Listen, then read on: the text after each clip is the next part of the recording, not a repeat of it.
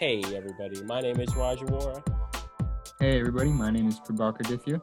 and welcome back to another episode of our podcast, Questioning Dogma.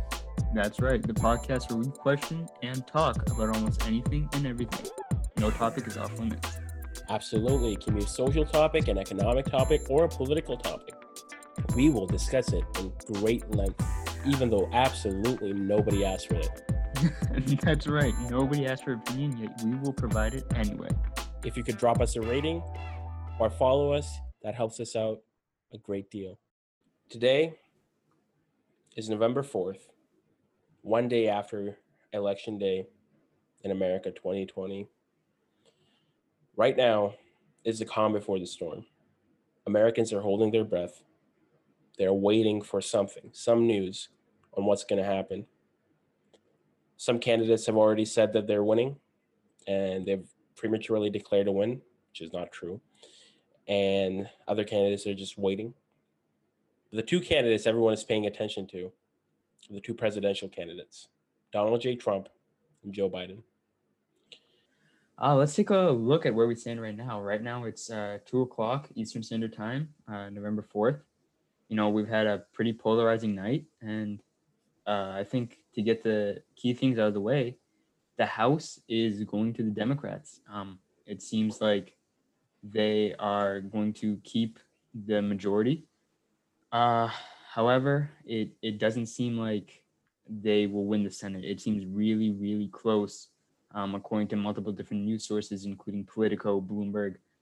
You know, um, it, it seems really close. I think personally that with, you know, the way that everything's turning out, we have to wait and see. But I think it is possible that that the Senate could turn majority blue, which is going to be a huge spell for the Democrats. Um, and and that's that's going to dictate how certain uh, um, you know, legal battles are going to be fought, especially when regarding police cams. I know in 2018, I mean 2020, I apologize. There was this huge battle of of uh, police cams and qualified immunity, and that's going to be a hot seat. Um, if the that's going to be going uh, in favor of the Democrat side, if the Senate flips blue, uh, Roe v. Wade again. If the Senate flips blue, that's going to be a huge, uh, a pivotal, pivotal moment for the Democrats and a huge win for uh, um, uh, for for women all across America.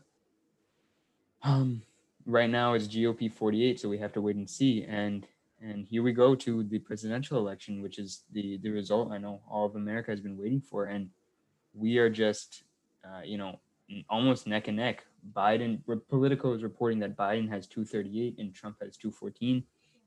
You know, we we definitely have to wait and see. The media is all over the place. This is one of the most sporadic elections I think in recent recent history. New data is coming in every every minute, every second. Uh, we're looking at Nevada looking blue slightly, Michigan and Wisconsin, which is huge for Biden. If if Michigan turns blue, then it's going to be really really tight, and Trump needs Nevada or a, a sliver of hope in order for him to win the election. And and you know going back we have some ways to win. I'm going to shout out to politico for this and i'm going to just kind of break it down for everybody what the kind of ways to win are. And so right now you know georgia is a key battleground state. Michigan north carolina nevada pennsylvania and wisconsin. The way it's seeming is that wisconsin might go to biden which um, you know that's that's something that we have to wait until the obviously all the electoral votes come in. But if if uh, wisconsin goes to biden then trump only has six ways to win which means that biden it, it's looking very close that biden's going to win georgia obviously atlanta is a, a key key county uh, you know DeKalb, cobb county and gwinnett are are key key battleground counties which will which will help uh, kind of turn the tide and I think that those are things that we have to look out for, at least right now. And um, you know, it, it's seemingly really close. Uh, if if I think you know if all goes as predicted, then Nevada is going to be the key battleground state to which it comes down to. Um, you know, assuming that Michigan goes blue, it's it's um, it's it's definitely anyone's ball game when it comes to Nevada. And right now, Michigan is looking looking really really close. Uh, Pennsylvania is looking really really close. Shout out to Philly. I know Philly and Pittsburgh are are, are neck and neck, and so you know. So one thing that's really interesting to me is the media and the role it's playing right now. Usually in elections, the media is very premature as to voting these results and uh, they call a state even before we have the confirmation so a lot of people don't know this but typically um, in an election the state votes are not confirmed until a couple weeks after the election day by the election officials. And that's when you have the absolute confirmation that a state went red or blue. And uh, the media has a very bad habit of prematurely you know saying that um, a state is red or blue on election day or even the day after. And that's just simply not true so right now let's take florida for instance a lot of media outlets have said florida has gone red which is true at the moment and right now if you look at florida biden is about 600000 votes behind trump and that's very interesting to me because Florida, as you know, um, has said that they're counting mail in ballots up until Friday. And that could easily tip the point over to Biden. It's that close. And a lot of these battleground states, it's really close like that. So I think it's very irresponsible for media outlets to go in and just say that a candidate has simply won the state before even knowing all these things. And the other thing, based on these mail-in ballots, with um, you know counting up until Friday, a lot of the um, politicians, uh, mostly on the Republican side, are saying that they're fraudulent and they you cannot count these ballots after election day. And that's super interesting to me because in a regular election, ballots are counted a couple days after the election date anyway. This is nothing new. And saying that it is because of this election is simply false. I don't understand where this logic is coming from. And it's again just another ploy to, you know, make the uh, votes that are being fairly counted seem untrustworthy. And I just don't think that's right whatsoever. It's just another dirty po- uh, political move. And then you look at again, you look at back at the media, you know, tipping these points over, it's just polarizing the nation even more. They know people want to know something, and they're taking advantage of that by reporting premature data. Because most people they'll watch a channel and they'll say oh biden ha- is at 66 trump is at whatever 55 and then they'll flip to another channel and they'll see biden oh biden is up at 85 and now trump is at 55 what channel will they prefer to watch? The one that is ahead or the one that's behind? Even though that really is not a fair comparison because one channel might just be simply saying that we don't have enough information provide a declaration of which state has gone to whom and that's very important because a lot of media has to decide do we be patient and think about, you know, getting the right data? Or do we have enough information to make this decision already and we can just say that, you know, this has gone to a certain candidate? This is a very important role the media has to play. And honestly, I'm very uh, skeptical of the media's role here because, as we've seen in the last couple years and this year especially, the media has just not done a very good job of you know handling data and news in general and has been misinforming the public in many different occasions. So i'm very skeptical of that. But i think it is very important for you know the um, the average american citizen to just be skeptical of what they're seeing on media and to just question you know is has the state really gone red or blue and uh, should I wait a little longer to like you know form an opinion on it? I think that's very important. The media is like Rod said, the media's job is to accurately and effectively report these votes as they come in. And at least on the East Coast, we're not going to hear from them for a while because you know uh, this is this is one of the most polarizing election that we should get right And I hear a lot of people complaining why didn't they count the votes later? Why are they waiting? Excuse me. Why are they waiting so much? But the key thing is that, you know, these are human beings. They can't do everything all at once. You got to stay up all the way till 5 a.m. And these are volunteers. So, you know, you got to consider if you, I, I volunteered um, a while back in my hometown and, uh, you know, I saw how it was like the whole, the whole process of having people come in, sign ballots. And is a very, very tedious and very long, arduous, arduous process that that's not as easy as people think. And so, you know, especially in these huge, huge counties like um, like Gwinnett and and Philadelphia County in uh, Pennsylvania, you know, these these huge counties are going to take so much time to just figure out every single vote, and it's so important because. Uh, you know, in any election, let alone this election, that every vote is counted, and and I think I think we have to wait and Donald Trump, obviously, as Rod said before, uh, claiming that he won. You know, that's that's not true at all, and both Republicans and Democrats see that. Um, again, if if I think apart from the presidential election, the biggest election will be the Senate. It's so close, and and anything can turn the tide.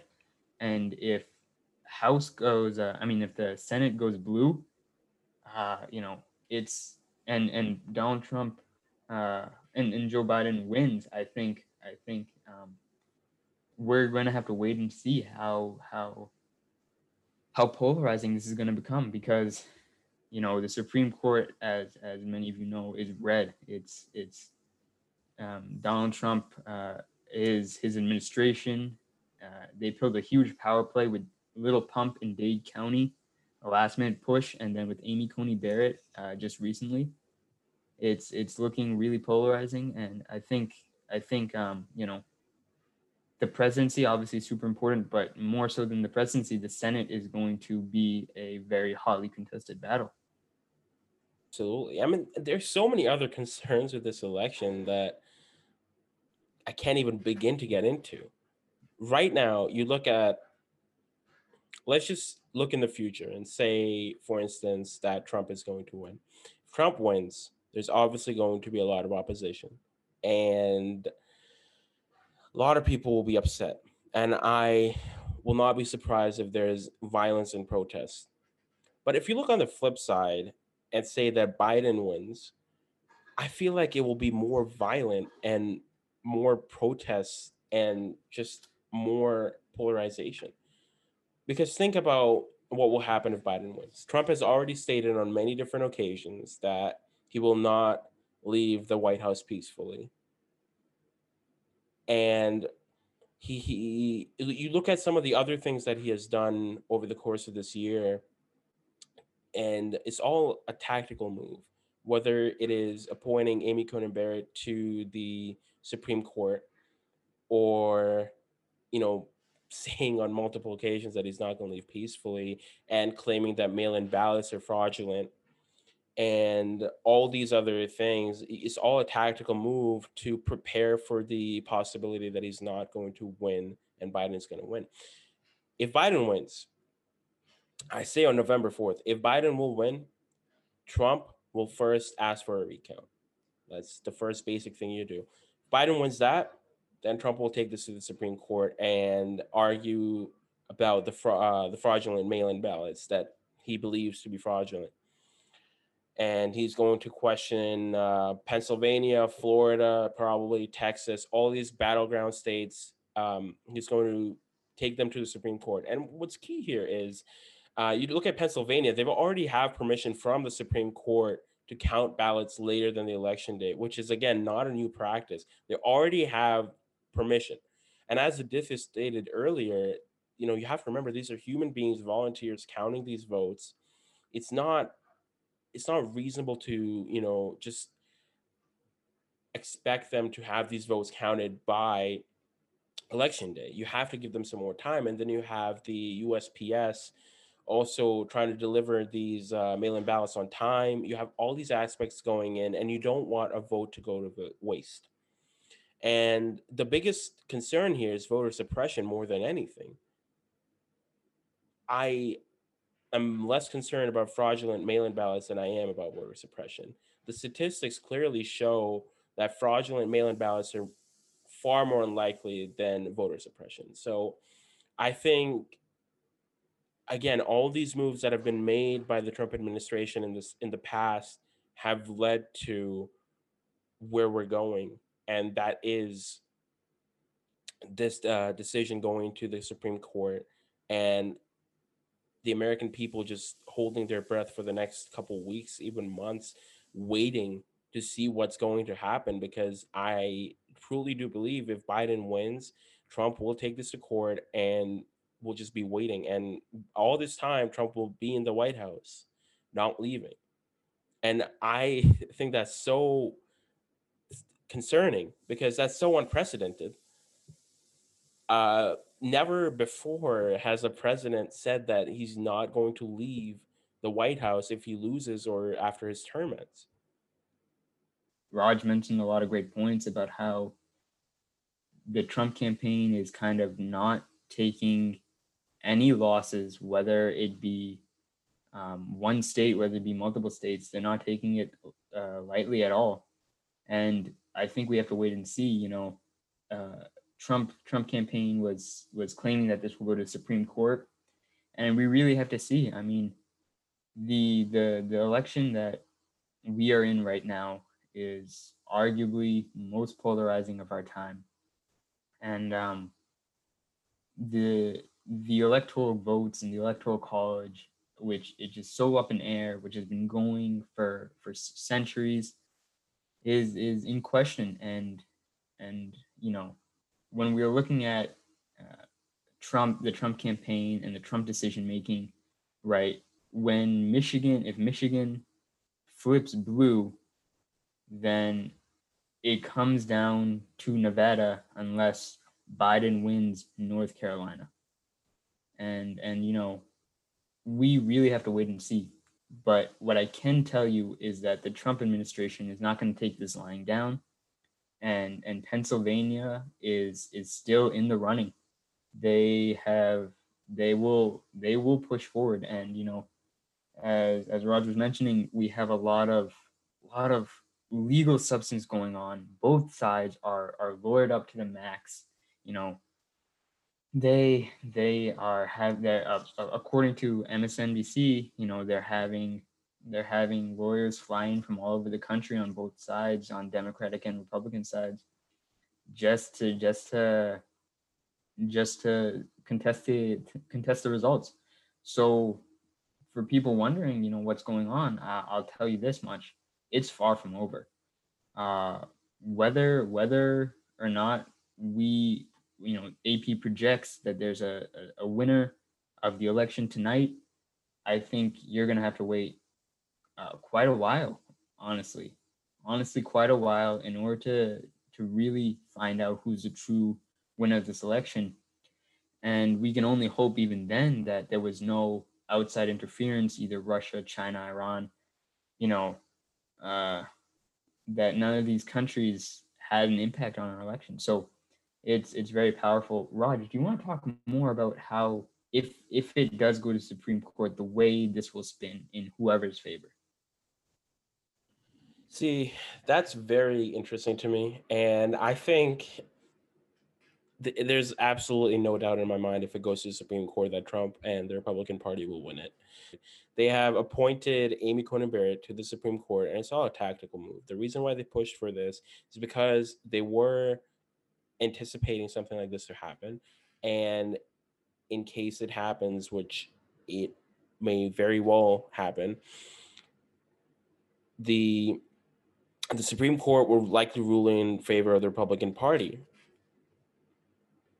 The thing is, Amy Coney Barrett's vote is so crucial to the Supreme Court because it has been deadlocked for a while now.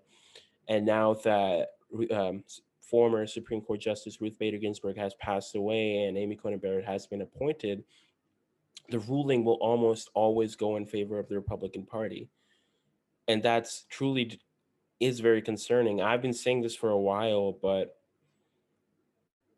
it it really does make me very upset how this whole point um, you know appointment happened and how it really how fast and how rapidly it took place you look back at 2016 and when the democratic party wanted to appoint a supreme court justice before um, obama's term was up they didn't let them and they said on many different occasions that this is not right you should wait for the next um, presidential candidate.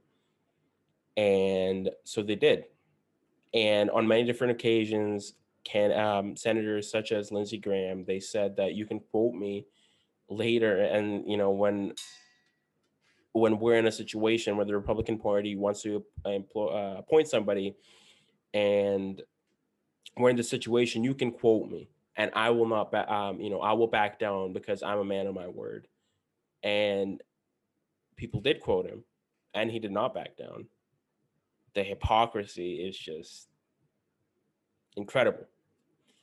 Now, I don't lean towards the Democratic Party or the Republican Party. I believe that both candidates are pretty terrible. But the one thing that I absolutely detest was how the appointment of Amy Coney Barrett took place, how fast the Republican Party kind of flipped what it said back in 2016 and how fast they got this done. It was almost, you know, within a month, I believe. What really disgusts me is that there's so many other issues and so many other concerns that they proved by doing this that they can pass and that they can you know issue they can make laws for and they can fix so fast but they choose not to this proved that they choose not to fix things they have the power to, they have the speed to do so. They just choose not to do it. You think about the stimulus bill, it still has not been passed. Trump is literally holding it hostage. He said that he will not pass it until the election is up. Why are we waiting for the stimulus bill to be passed? People are losing their homes. They don't have enough to eat. They're losing jobs. They need that bill. It's issues like that that really concerns me and upsets me because stuff like that can be passed. And again, the Senate has proved they have the power and the speed to do so. They choose not to. We are really in one of the most, you know, pivotal, pivotal elections of our lifetime. And I think this is important to say. No matter who wins, our fight for equity, justice, and development does not stop. Whether Biden wins, don't forget what happened, you know, this year. Do not forget that because no matter who wins, the fight still continues. We need to keep pushing, keep advocating, keep fighting in the courts um, that, you know, for people's rights and people's justices.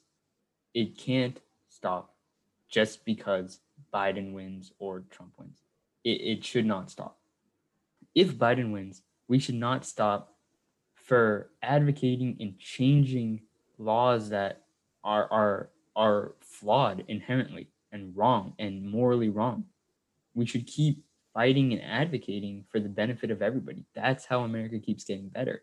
Uh, not stopping just because a Democratic president is finally in, in office. That's not going to change what 400, 500 years of injustices and systemic racism is going to is going to do. You know, Biden isn't magic magically going to snap his fingers and then flip that. You know, it comes from the people. And for at least for me, if there's one thing you take away from what I'm saying, it's that you don't forget that the power is in is with the people, not you know Biden. It's it's with the people, advocating in the courts, advocating in the streets, advocating wherever.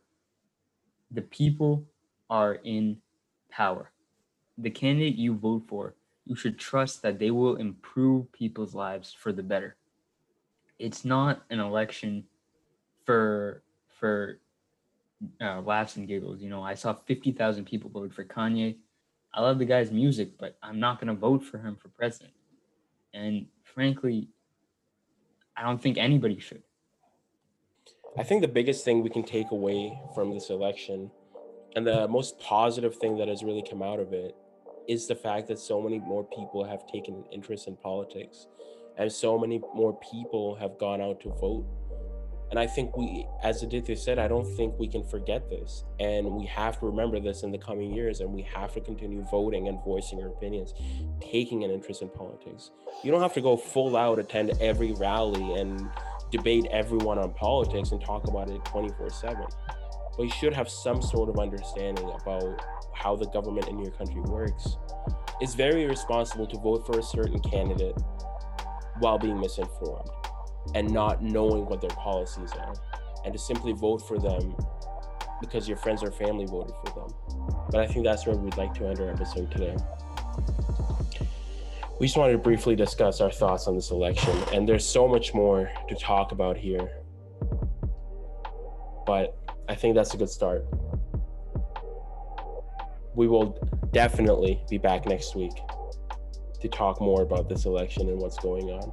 Thank you so much for being a listener of our podcast, even after all the times that we haven't posted. Thank you, everybody, for tuning in to another episode of Questioning Dogma. We're available on Apple Podcasts, Spotify, Audible, and YouTube.